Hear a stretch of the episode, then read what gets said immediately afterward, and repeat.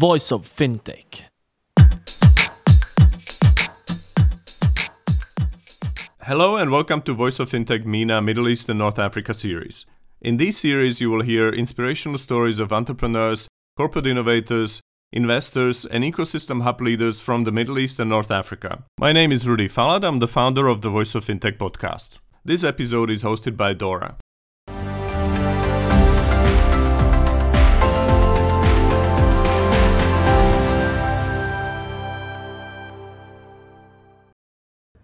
Hello everyone, this is Dora Mahbouli for the Voice of FinTech. Today I'm with Amel Saidane. Amel is an entrepreneur, ecosystem builder, and digital transformation expert.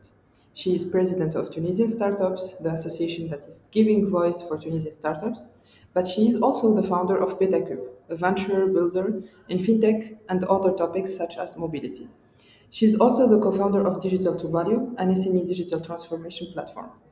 Hello, Amel. How are Hi, you? Dora. I'm good. Thank you. Thank you for having me today. Thank you, Amel. It's very nice to have you here as a guest and um, re- looking forward for this podcast. Thank you. Me too. Amel, what's your background? How did you get here today?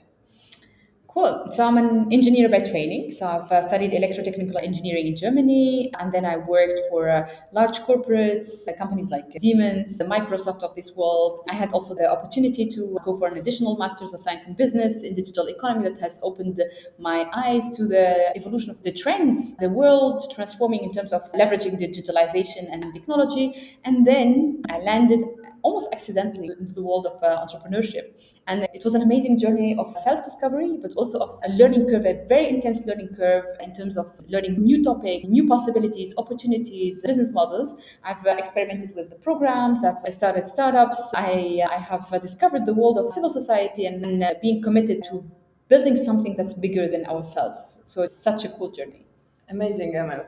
And so, how you came to Tunisia then? Yeah, coming to Tunisia was uh, a, actually out of almost of, out of curiosity because I know Tunisia only uh, as a child, um, and then I wanted to discover the opportunities uh, in the professional world. But it's also a commitment to build something in in my own country and out of my own country uh, I really believe that we have the talent that's required to build top world class endeavors uh, or projects, uh, startups, and it just requires to combine the right ingredients for this soup to work out or for this, let's call it shakshuka in our own language to produce something really cool. This is why I've started experimenting in, in Tunisia, of course, with the perspective of building and growing internationally. And this is what we have been always focusing on, preparing our entrepreneurs for going international as soon as possible. Amazing. So, talking about preparing the talents and so on, let's talk more about BetaCube. Like, uh, how would you describe it? BetaCube is, uh, is the current project I'm working on. It's founded back in 2019. The idea was uh, to fill in a gap. It's, uh, it, it, was uh, out of an observation of the Tunisian startup ecosystem that the, nobody or almost nobody was working on the uh, idea stage uh, startups. we thought we should be focusing on this stage, enabling, preparing all or giving or um, bringing in all the success ingredients for a startup, be it supporting them with the tech, with building their MVP, with the right network, with the right process call it incubation process while being involved of course hands-on in their business. That's why the model of venture building um, so these are startups where we are totally involved. So we have equity in these startups. This is our portfolio. So we are part of the process and we help them grow as fast as possible from idea to mvp to market validation and to uh, the first round of fundraising Amazing. So when you launched BetaCube, like you thought to focus on fintech at first and then maybe see other topics later on. What does it depend on first? And second, what are the challenges that you had like earlier but also dealing with right now? Yes, this is an amazing question because we have thought of this uh, choice. So first, uh, it was a decision to focus on a specific topic because this I, this stage requires some a certain level of expertise. Supporting properly startups in this stage require requires to have the right network, the, a minimum of knowledge of, of the, the activity, the sector, the trends, what's going on in the world, and then the choice of fintech is so the background of the, the, the idea we had is what is that specific area or sector that could enable a full, the whole economy or unlock the potential of the whole economy. And this is one of the areas where the economy is really blocking in a country like Tunisia and many still in many emerging markets. So we thought if we unlock the potential of fintech, we will be unlocking the uh, massive potential in the economy. And if we support entrepreneurs in fintech, we will support we'll be supporting them with ideas or with concepts that they wouldn't dare going for on their own because it's so complex and so complicated that this is actually part of our mission as a venture builder to support with the, the complex ones, with the complex ideas. Amazing. I like the idea that the fintech will unlock other kind of industries. And so when you start with the fintech, later on it will be linked with mobility, with food tech, with ed tech, with everything, uh, e-commerce, kind of, yes, uh, everything Especially e-commerce, absolutely, everything that's booming. Africa, yeah. Let's say right now you had funding, but also there are a lot of fundings available worldwide, also for uh, Africa, I would say. But specifically, when we talk about North Africa and Tunisian markets, what is it about the VC look and also the availability of funding? How do you see things there? Yeah, it's, a, it's indeed a massive critical problem for an emerging ecosystem like Chile. We have a funding scarcity or adequate financing scarcity that's uh, really terrible right now. That, and but this is this could be also seen from the outside as an opportunity because what we're building right now and uh, as an ecosystem is a beautiful pipeline of quality startups that are super tech based. So the tech component is uh, super advanced. So we have been qualified as an ecosystem by major international players or development uh, uh, partners as a deep tech ecosystem. And the country is producing a lot of tech people with an amazing quality. The, the whole idea is uh, actually that this is an opportunity for investors worldwide to consider such an ecosystem because it's just, just an investment opportunity. It's just cheaper to invest right now in an AI or in a super tech startup. Yeah, you would uh, for for one million you'd get I don't know fifteen percent from an AI startup, but for the same one billion you'd get uh, probably one percent in a startup in an equivalent startup in London. So from an investor perspective, there is a beautiful opportunity right now because the valuations are not exaggerated yet maybe it's going to come soon. Ah, very good uh, assessments. okay, let's say the tech is not the big challenge because the talents are here. Really, Tunisia is booming with uh, great talents, tech talent. But let's talk about the challenges of building a fintech in Tunisia. Like today, I would like to build a fintech from scratch what would be the three main challenges that I would have, yeah, if I would start tomorrow? Okay, three main challenges. I would say legal framework, access to market or space to validate your innovation, and then the third one would be access to, to adequate financing. So the legal framework is extreme, extremely conservative. That's why we very often consider an international growth, growth from, from the beginning, because if you want to build for the Tunisian market, the Tunisian market is not going to be big enough, big enough anyways, and the legal framework is so antiquated. It's it's really super closed in a way that, that does not allow everything that's related to new technologies will be confronted with, with laws that are not uh, that are not up to date anymore. So we're working on as an association, of course, on the advocacy for a more open ecosystem with with an updated uh, legal framework. However, in the meanwhile, this stays uh, absolutely a challenge for the startups. When it comes to a market, since the market is closed, the financial services ecosystem stays old-fashioned, and and the appetite for innovation stays uh, super limited since competition stays very local. The local financial services ecosystem does not feel the pressure of the competition from from the international market. So there is not such a need for innovation and for so it's not collaborating with the startups is not linked to the survival of the financial services players but instead as a it's just a csr type of activity. Finding the right partners from a market perspective is another challenge. And of course the financial the funding the, or financing that stays a challenge for every player in the startup ecosystem in tunisia right now Okay, so I see also maybe big groups, corporates need to uh, collaborate with these fintechs to make it more traction and make it more viable and sustainable for long term through open innovation or such uh, examples. Absolutely. Okay.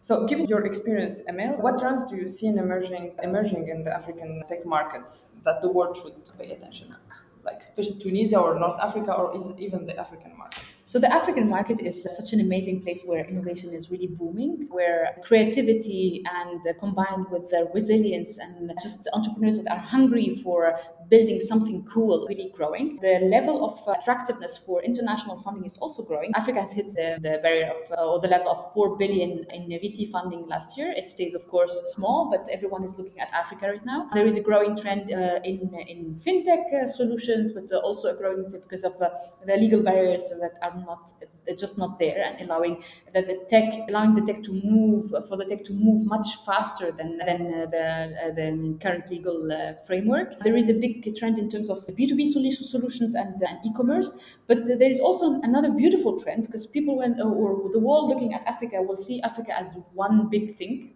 uh, even though the reality of it is that the, there are a lot of small Africas and a lot of uh, countries with the barriers of interoperability between the countries uh, on all levels. The beautiful trend that we're seeing right now is that startups are being able to overcome these, uh, these barriers and these frontiers, these boundaries, and they are managing to build cross-border payment solutions, payment solutions that are uh, serving many countries in Africa. Of course, this is this requires big legal departments working these startups. However, the way the way they are managed, managing to find a workaround is allowing them to access a massive market that justifies bigger and bigger funding rounds. That's why we're starting to see more and more unicorns appearing in, in Africa and mainly in the fintech uh, space.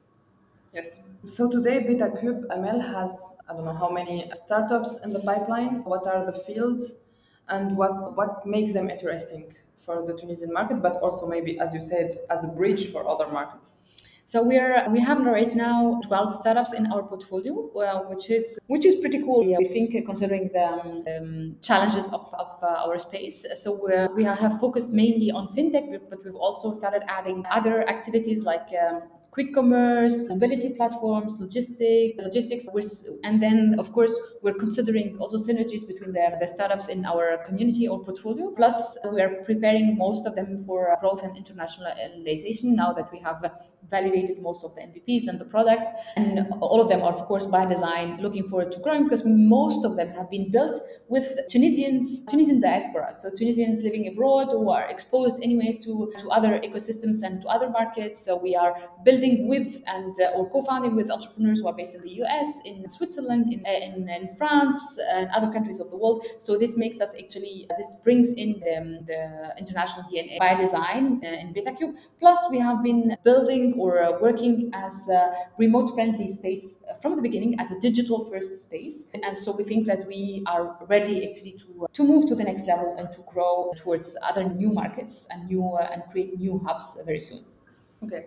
So, what can you give us some examples, Amel, of some ideas that have validated their MVP? They're starting to have traction, like some solutions, so that absolutely yes. So we have built, uh, for instance, a cross-border payment uh, solution. We uh, we have also built a reconciliation solution based on AI. So we have the tech component is very present in uh, in our solution. We are we are also developing a buy now pay later solution, a digital ID for financial services, digital signature for financial services. We are also touching upon topics in the insurtech, we have built a startup that, that offers pet pets insurance because this is a growing market in, in MENA and the world. Even Revolut has, has developed a pets insurance solution. And, and then uh, on the, just to mention a few on the logistics and uh, uh front, so we have built a quick commerce solution that we are we have uh, launched in, in Tunisia, Algeria, and now in, uh, in Senegal. We're also clear direction towards towards the African market. And then we have also built a three-wheeler working with photovoltaic and electric uh, car, working with photovoltaic energy that is now expanding towards uh, Europe and the Middle East. And of course, so around all these startups, we have uh, also built a variety of programs that allow us to test new services, to explore, to learn. Many of them are geared toward, towards the MENA region and Africa. So we're, now we're working, for example, with the UN Economic Commission for Africa, launching an incubation program for African women in in Senegal, Tanzania, and uh, Ethiopia and uh, and Tunisia, and hopefully we'll be expanding to many more countries next year.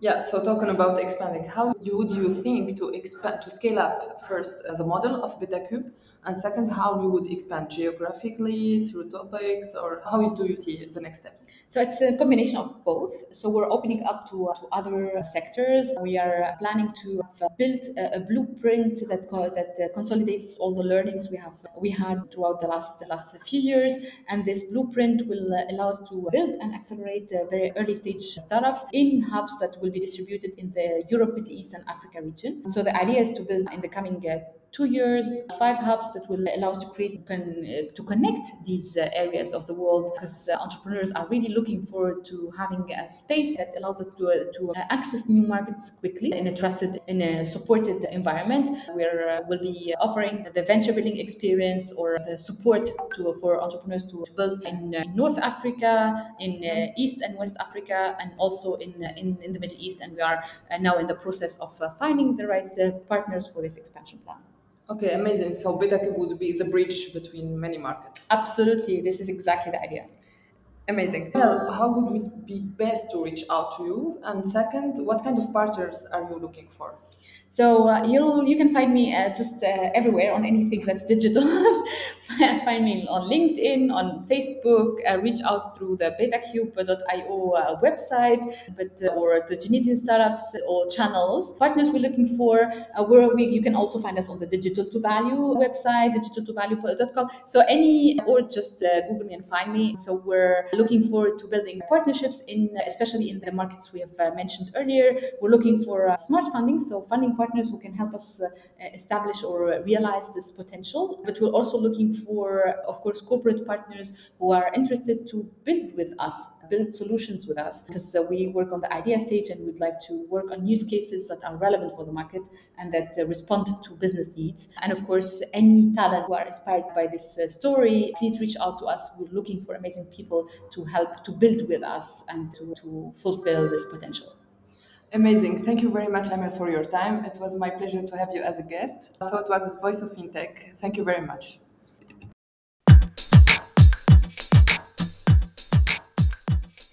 Thank you for listening to Voice of FinTech podcast. If you haven't already, check out also voiceoffintech.com, where you will find all the episodes and additional resources related to the podcast.